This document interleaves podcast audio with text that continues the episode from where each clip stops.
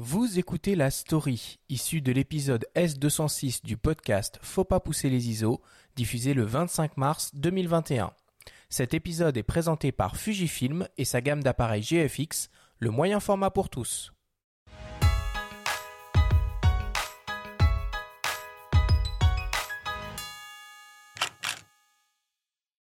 Des images et des hommes. Bamiyan, 20 ans après. Cette exposition, visible au Musée national des arts asiatiques Guimet, commémore la destruction survenue le 11 mars 2001 des deux Bouddhas de la cité afghane par les talibans. Un événement qui met en lumière la richesse du patrimoine afghan et qui se veut un appel à la résistance, puisqu'il y a 80 ans, deux archéologues spécialistes de l'Afghanistan, Ria et Joseph Aquin, ont donné leur vie pour la France libre. Leur nom reste intimement lié à l'histoire du musée, comme le souligne la présidente Sophie Macariou. Il se trouve que Joseph Aquin donc, était directeur du musée Guimet et en même temps dirigeait la délégation archéologique créée par la France en Afghanistan à partir de 1922. Et à ce titre, euh, avec euh, son épouse Marie, que l'on appelle Ria, qui était aussi une très belle photographe. Alors, point d'orgue de l'exposition, un panorama de plus de 16 mètres de long, signé Pascal Convert. À la fois artiste, écrivain, historien, il nous explique comment il a réalisé cette œuvre sur le terrain en 2016 avec un appareil spécifique pour effectuer une empreinte photographique. La prise de vue que les gens découvrent au musée Guimet a été prise elle par un appareil photographique robotisé qui d'ordinaire est utilisé pour euh, détecter les micro-fissures dans les pales d'éoliennes. Donc, euh, un appareil photographique avec un, piloté par l'ordinateur et surtout avec une optique euh, très très puissante.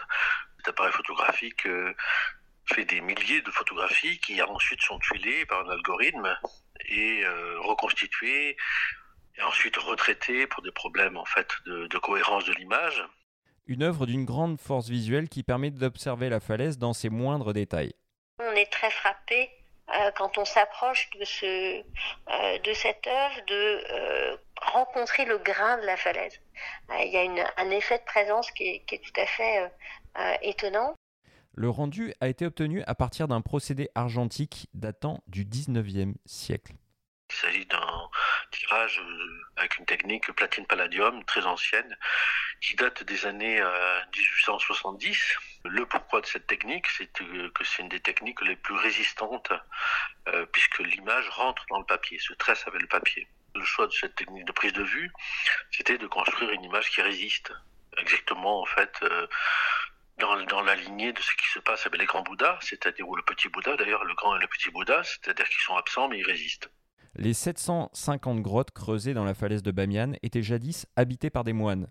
Des sanctuaires pillés, des fresques millénaires détruites par les talibans, en brûlant des pneus et en utilisant leurs chaussures pour effacer toute trace. Le pneu en brûlant dégage une fumée, fumée extrêmement lourde et euh, remplie de bitume et de, choses qui s'accrochent euh, au plafond et qui détruisent de fait euh, les éléments de fresque qui, qui étaient, qui étaient des fresques polychromes. Hein. toutes les grottes étaient ornées en sculpture et en peinture une fois que cette euh, destruction est faite, qu'on a ce recouvrement euh, par un espèce de, d'agrégat liquide charbonneux noir, on va dire, voilà, plein de bitume, euh, ils ont pris leurs leurs chaussures et dans un geste d'indignité, hein, d'infamie, ils ont tapé avec la semelle de leurs chaussures sur sur ce goudron, ce qui fait que la voûte de la grotte est recouverte, constellée de d'empreintes de, chaussures.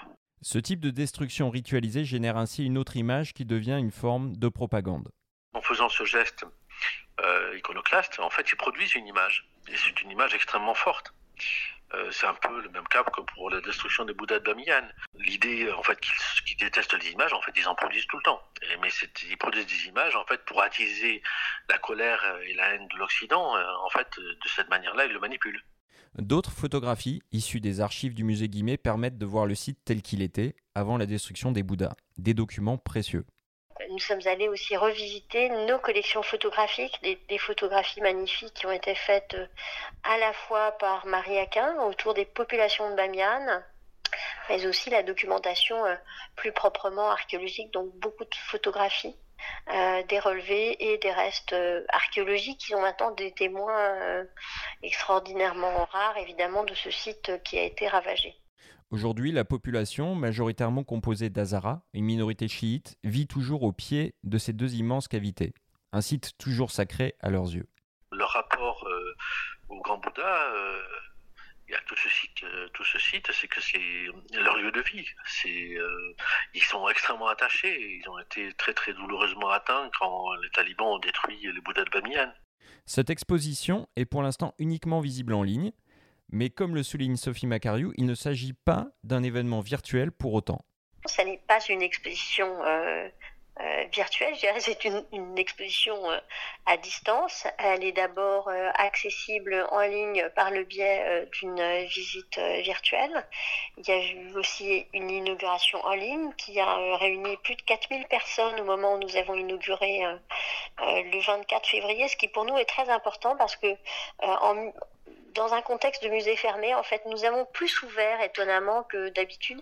Il n'y a jamais 4000 personnes, évidemment, à vernissage. Donc là, euh, c'est pour nous un vrai succès, euh, je dirais, euh, plus que d'estime, un succès populaire. Il y a 4000 personnes qui se sont connectées pour suivre cette inauguration.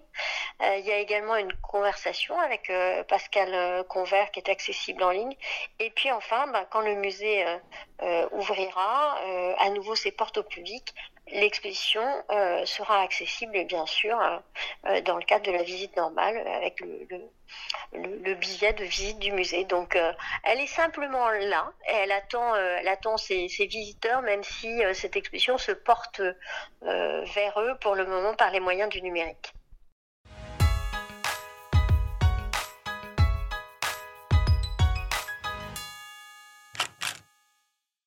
Alors Benjamin, l'expo, elle est, euh, elle est physique ou elle est virtuelle du coup?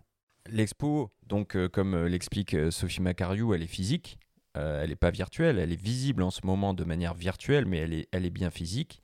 Normalement, elle est visible au musée jusqu'au 21 juin. Donc on peut espérer que voilà, on puisse s'y rendre, à ce musée national des arts asiatiques Guillemets, qui est situé dans le 16e arrondissement à Paris. Euh, place euh, Diana.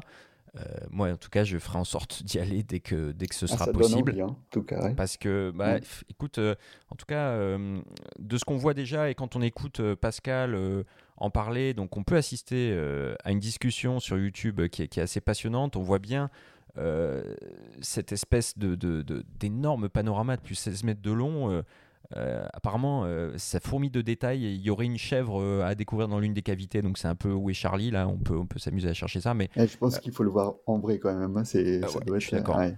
Je suis d'accord. quand tu entends Sophie en parler, tu as l'impression qu'il y a une petite expérience sensorielle, enfin avec le grain qui se passe. Donc bon, bon, je suis comme beaucoup aussi amateur d'images, on manque d'images en ce moment et, ce genre d'intention aussi artistique qui mêle photographie et devoir presque de mémoire, euh, voilà, moi ça me, ça, me touche et j'ai envie d'aller voir ça. quoi. Jean-Michel, qu'est-ce que ça t'évoque tout ça? Bah, Plusieurs choses. Hein. C'est vrai que c'est c'est à la fois quelque chose d'extrêmement attristant parce que historiquement, culturellement, cet événement euh, quand même majeur dans l'histoire de la civilisation avec la disparition de ces Bouddhas, cet axe de, vandalisme et même de, provocation euh, au niveau international, ça nous touche tous parce que ça fait partie du patrimoine mondial. Et c'est extrêmement important qu'il y ait justement des, artistes qui s'inscrivent dans un, dans un rôle justement de, mémoire et de, pour, pour, nous alerter et, qu'on ait aussi euh, parallèlement des archives pour, pour mémoriser et, conserver justement euh, ce patrimoine-là.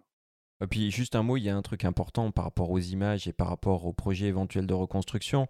Comme on a vu en Syrie euh, sur le site de, de Palmyre détruit par l'État islamique, les photos quand même permettent d'avoir une trace et d'éventuellement reconstruire. Euh, tout cela. Et il y a un projet, euh, il y a une espérance d'un jour de reconstruire les, Bouddhas, euh, les grands Bouddhas à la cité de, de, Bamiyan, voilà, qui est mise à mal en ce moment parce que la situation du pays est telle que l'avenir à court terme est plutôt sombre, mais il faut, on, peut, on peut toujours espérer qu'un jour le, le, le, site soit reconstruit à partir d'images du coup.